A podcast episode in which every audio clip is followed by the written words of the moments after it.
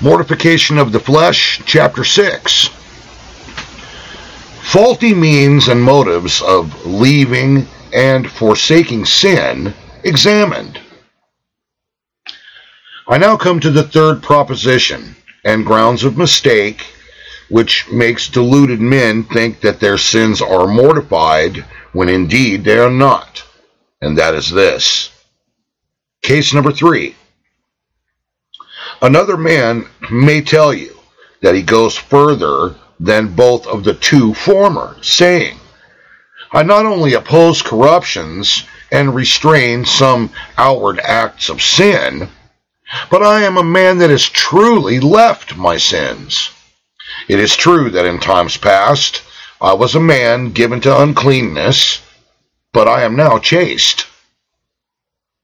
I was a drunkard before, but I am a sober man now, and so forth. And therefore I believe that my corruptions are mortified in me. Answer. I confess this is a very fair plea that you make.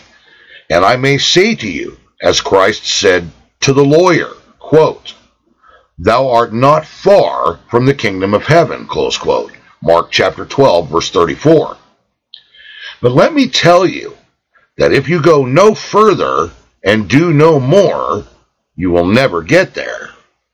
And so, that you may not deceive and delude yourself in this matter, I will show you that there are several ways that a man may forsake many sins unto which he has been formerly addicted, and yet still remain a stranger to mortification.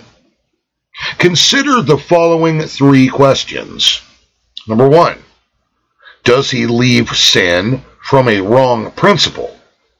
Number two, does he leave sin in a wrong manner? And finally, number three, does he leave sin for the wrong reason? Difficulty number one. If you leave your former sins from a wrong principle, you are a stranger to true mortification. Now, I would give you four examples of this. Letter A. A man who leaves sin because he no longer has the strength or ability to act it out.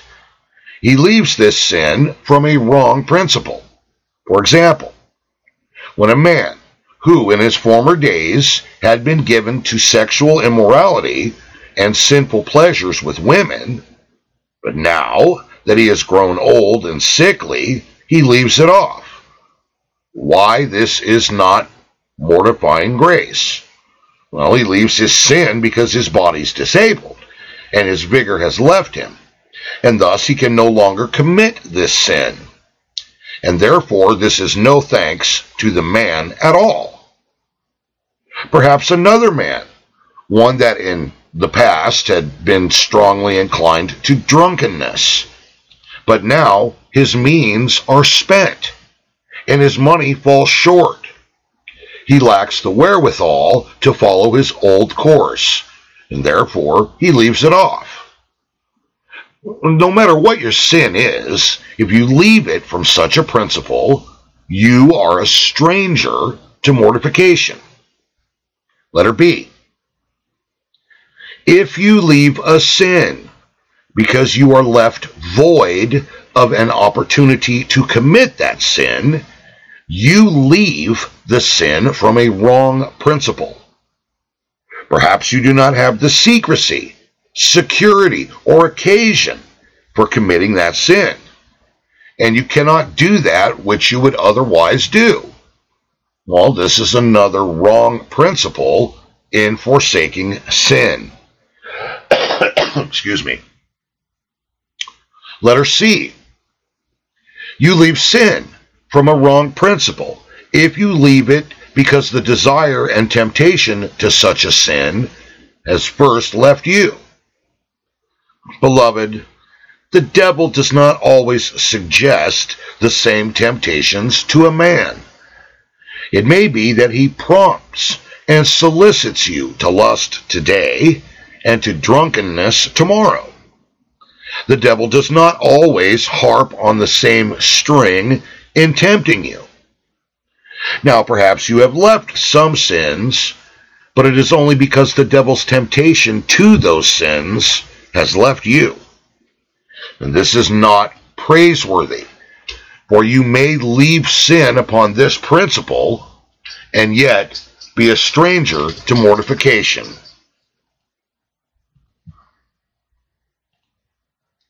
Some men have been given over to sexual impurity and promiscuity in their youth, but in their middle age, the devil suspends his instigations for a while, making them opposed and disinclined toward that sin, so much that they will not permit themselves to look with lust upon a woman or to cherish any unchaste affection. And yet afterward, when temptations from Satan have been renewed, they are quickly enticed into running after the same sin with as much eagerness and delight as ever. Well, the devil may withdraw, allowing you to refrain from a certain sin for a long time, but when fresh temptation comes, you soon fall into the same sins once again. This is not true mortification. Letter D. A man may leave sin because he knows that if he does not, the terrors of his conscience will not leave him.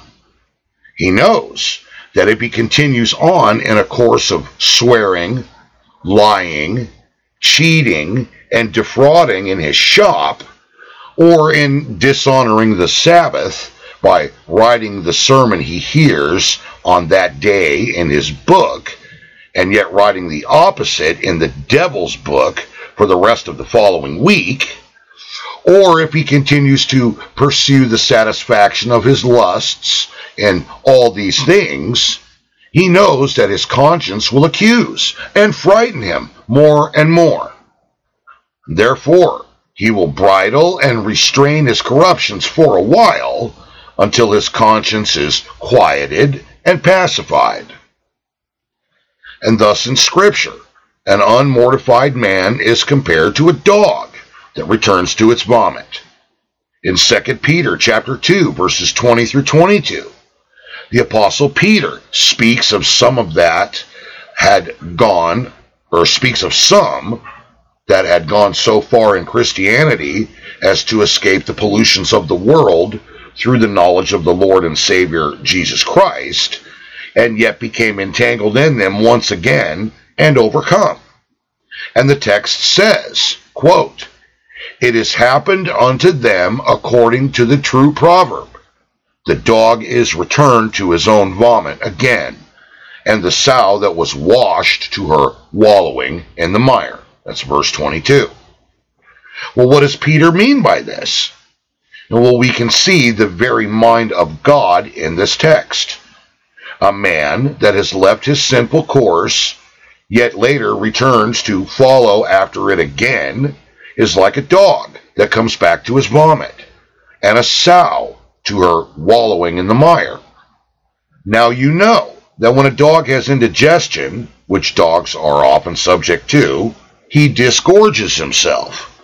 Well, so also does a wicked man when his conscience troubles and accuses him. He leaves and forsakes his sin, but like the dog who has rid himself of the pain, returns to lick up his vomit again. And thus, a wicked man, when his conscience is quiet and the horror of its judgment has passed, he returns to his old sins again, committing them with a greater delight and dedication than ever before. And thus you see four examples of leaving sin upon wrong grounds and principles. If you leave your former sins from a wrong principle, you are a stranger to true mortification. Difficulty number two. If you leave your corruptions in a wrong manner, you are a stranger to this work of mortification. I will give you six examples of this. Letter A. You leave sin in a wrong manner when you forsake one sin but allow yourself another. I have read of a man that was much given to drunkenness. Yet, after reading the lectures of Plato, which condemn that sin, he was never drunk again. But, rather, he fell into other sins, which are just as bad. Now, if you forsake one sin, but go on to embrace another, this is not evidence of mortification. For mortification seizes upon the whole body of sin. In his youth, a man may be inclined to the sin of sexual immorality, but when he is old, he may exchange it for the sin of worldly mindedness. Or, for some part of a man's life, he may be given to prodigality. And at another time, he may leave that and fall into the sin of stinginess and parsimony. At one time, he may be guilty of the sin of hypocrisy and later fall into the sin of apostasy and open blasphemy. Naturalists tell us that every year the snake sheds his skin, yet he is still a snake, for another skin comes up in its place. And in the same manner, perhaps you cast off your old sins, yet you embrace others in their place. Now, this is only an exchanging of sins, not their mortification. For in exchanging one sin for another, sin is not subdued. The sin which you were much addicted to in former times may now be asleep, while another sin is very much alive and vigorous and active in your heart. This exchanging of one sin for another falls very far short of mortification. Letter B. A man leaves sin in a wrong manner when he abstains from the gross acts of a sin, but does not leave the inward hankerings and desires of his soul for that sin. Augustine left the sin of sexual immorality, yet confesses that he still had secret longings for that sin in his heart. If you do not extinguish those longing desires for a sin in your heart, you are not leaving the sin. For example, a man may leave the outward act of sexual impurity, yet harbor within himself adulterous thoughts, lustful looks, that would be a wandering eye, vulgar words, and lewd gestures. His heart is like the devil's anvil, whereupon he fashions an abundance of speculative wickedness. This is not mortification, for mortification causes you to leave not only the outward acts of sin, but also the secret delight and gratification you took in that sin. Letter C. A man leaves sin in a wrong manner when he leaves open, outward, and notorious sins, but continues to indulge himself in inward and secret evils. This is the heart and the mind. And this is to leave sin by halves.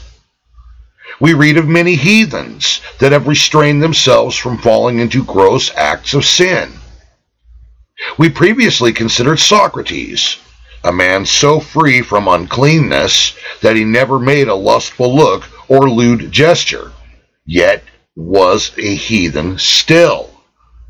The same is true of Cato, a man so averse to drunkenness that he would never drink enough to satisfy his nature, and Aristotle, who, although he recognized and abstained from obvious acts of sin, yet was unacquainted with his smaller and lesser sins, because he was unable to see them. The levity that Aristotle considered to be a virtue, Paul counted as sin, mere foolish talking and jesting Ephesians chapter 5, verse 4. And while Aristotle praises the man who thinks highly of himself, the Apostle Paul looks upon it as pride. By the light of nature, these men saw the evil in gross acts of sin, yet they were unable to discern and avoid smaller and lesser sins. Letter D. A man leaves his sins in a wrong manner when he does so unwillingly. When mariners are in a great storm, and their ship is heavy laden with rich commodities, the captain tells them that unless they throw some of their goods overboard, they will lose everything and be cast away. Now, these men will jettison their merchandise, not because they do not value it, but because they love their lives better. Well, in the same way, when wicked men see hell fire and a river of brimstone before them, and realize that they will be cast into it if they do not leave and forsake their sins upon these grounds, well, they do it, though quite unwillingly. And I'd add a note here, too. This is the same thing for a person that chooses Jesus as their Savior because they're afraid to go to hell.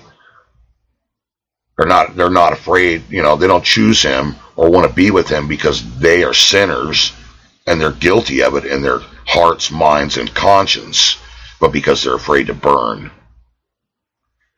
Continuing, letter E. A man leaves sin in a wrong manner when he does it with a reservation and purpose of mind to commit that sin again at another time.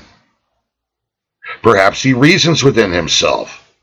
I've delighted much in drunkenness and good fellowship Yet now I am sick and weak and unable to continue. But if I am ever well again, I will return to my old habits and go to my good company again.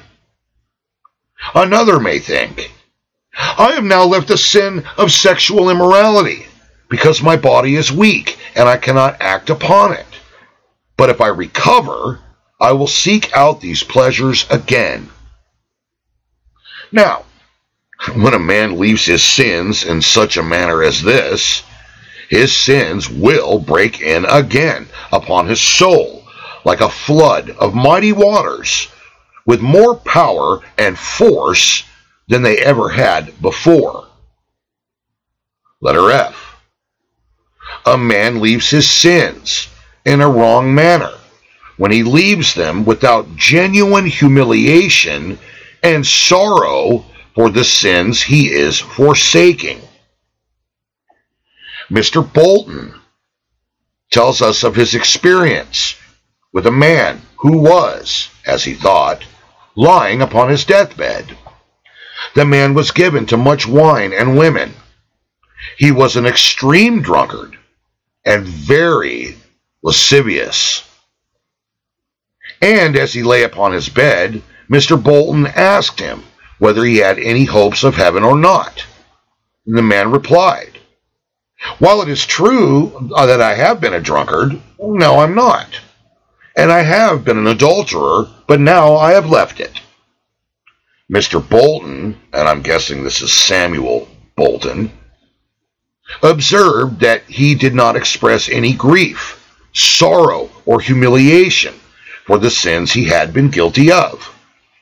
And therefore, he asked him whether, if God should restore him to his health again, whether he would not be the same man still as he was before.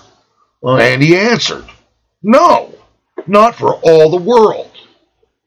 Now it pleased God to restore this man to health, and not many months after he had recovered, he returned to his old sins again, just as bad as ever.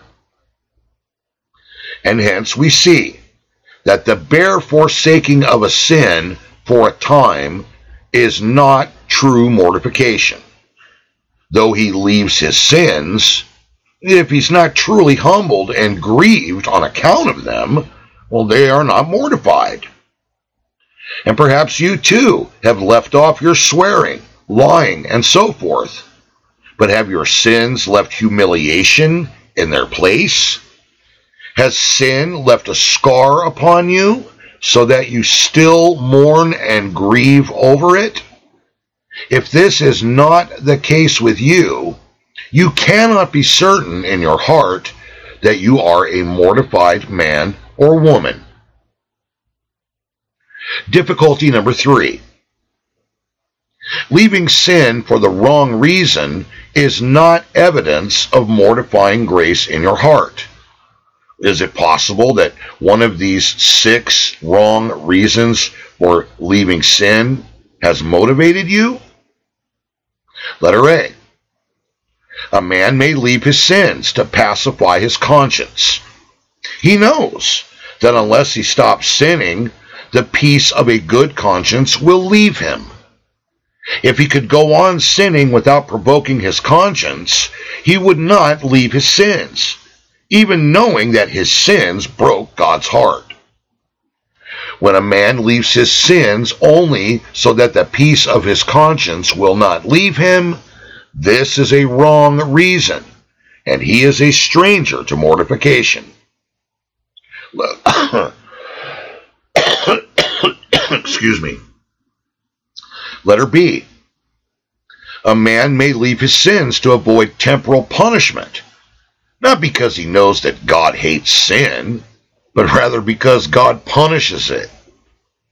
And such a man leaves sin not because of its depravity and defiling power, but because of it or but because it is self-destructive and comes with a penalty. Some men refrain from outward acts of villainy, not because they are against the law, but because the law punishes such acts. Thus, if you leave sin, not because God hates it, but because he punishes it, this is another wrong reason for leaving sin. Letter C. When a man leaves sin because it stains his honor and reputation before men, and not because it is a dishonor to God, this is another wrong reason for leaving sin.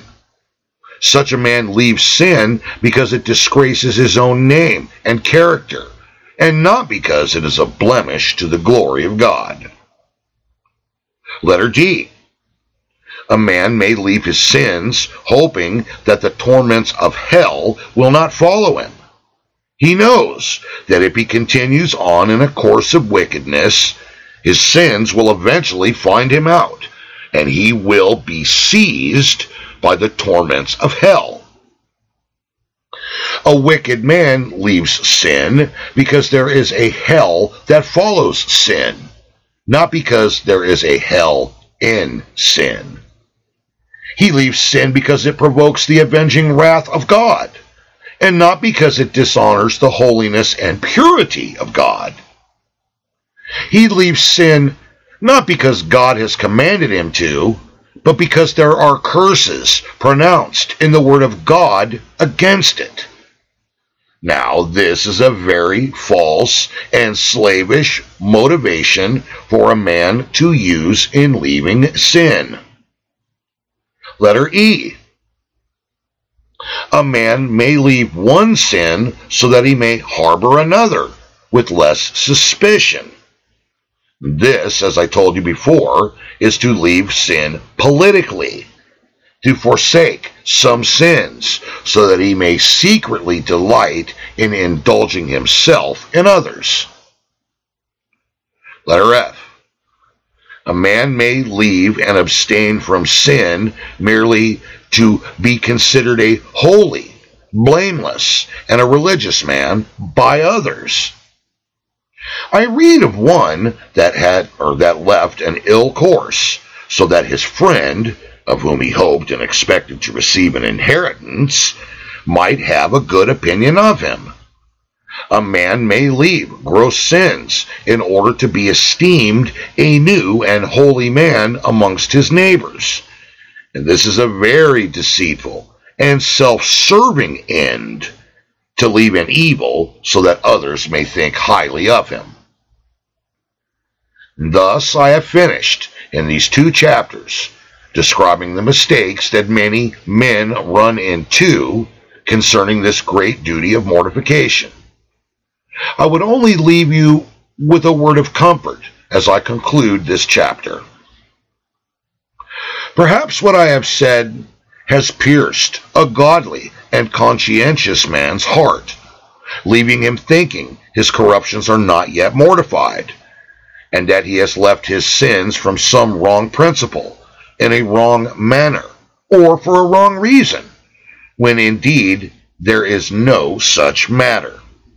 And therefore, for your comfort, O you that are true sons and daughters of God, lift up your heads with rejoicing and gladness, if your hearts can bear you witness that you have left your sins for other principles, manners, and reasons than wicked men do. You have left your sins not because you lack ability or opportunity, for you have as many opportunities to sin as Joseph did, but by the power and sanctifying grace in your heart, you can say, I have forsaken my sins, not because my conscience snarled at me like a dog, casting the flashes of hell fire in my face, but because the love of the Lord Jesus Christ constrains me. Because the Lord Jesus Christ shed his blood, paying a dear price for my sins. And I have left my sins in a right manner. I have not left one so that I might live and allow myself in another, for I would happily leave all sins if I could. I do not leave sin by force and constraint, for the Lord knows that never was a poor slave more willing to come out of the galleys than I am to come out of my sins. There has never been a poor prisoner more willing to come out of prison than I am to leave my sins. There has never been a lowly beggar on the streets who is more willing to come out of his rags and to be clothed in rich apparel than I am to part with my sins. For to me they are as menstruous rags. So that I may be clothed with the long robes of Christ's righteousness. Oh, poor soul, whose heart, whose heart can bear witness that this is the case with you. Do not go home with a sad heart, for you are in a happy condition. And if you can say, your heart bearing you witness, that you have left sin for a right reason, not because there is a curse against your lusts, but because there is a command against them, that you leave sin not because it is against the revenging justice of God, but rather against the holiness and purity of God. Not because there is a hell for sin, but rather because there is a hell in sin, because of its depravity and defilement, and not because of its penalty and destroying nature. If this is your case, you may lift up your head with joy and go away with a sea of comfort upon your heart in the assurance that God has brought you into a mortified state. Thus I have shown you in these six chapters many weighty truths concerning this great doctrine of mortification. Now I will begin to give you some general directions on how to pursue this duty of mortification. Not specific instructions on how to mortify every particular sin, or that would be a work too tedious to compose, but rather general counsel on how to mortify any lust. And after that, I will address some special cases of conscience such as whether a man may fall into sin after mortifying it, and other questions. And now we come to the for discussion or personal reflection portion of the chapter. Number one, from the catalog of faulty principles, manners, and reasons for abstaining from sin given by the author, construct a short list of proper motives for mortifying corruptions. Number two, which of the author's faulty motives for forsaking sin have you used in the past? Why have they ultimately proven themselves ineffective for subduing and mortifying sin? And finally, question number three How does clarifying the proper principles, manners, and reasons for forsaking sin help to promote its eventual mortification?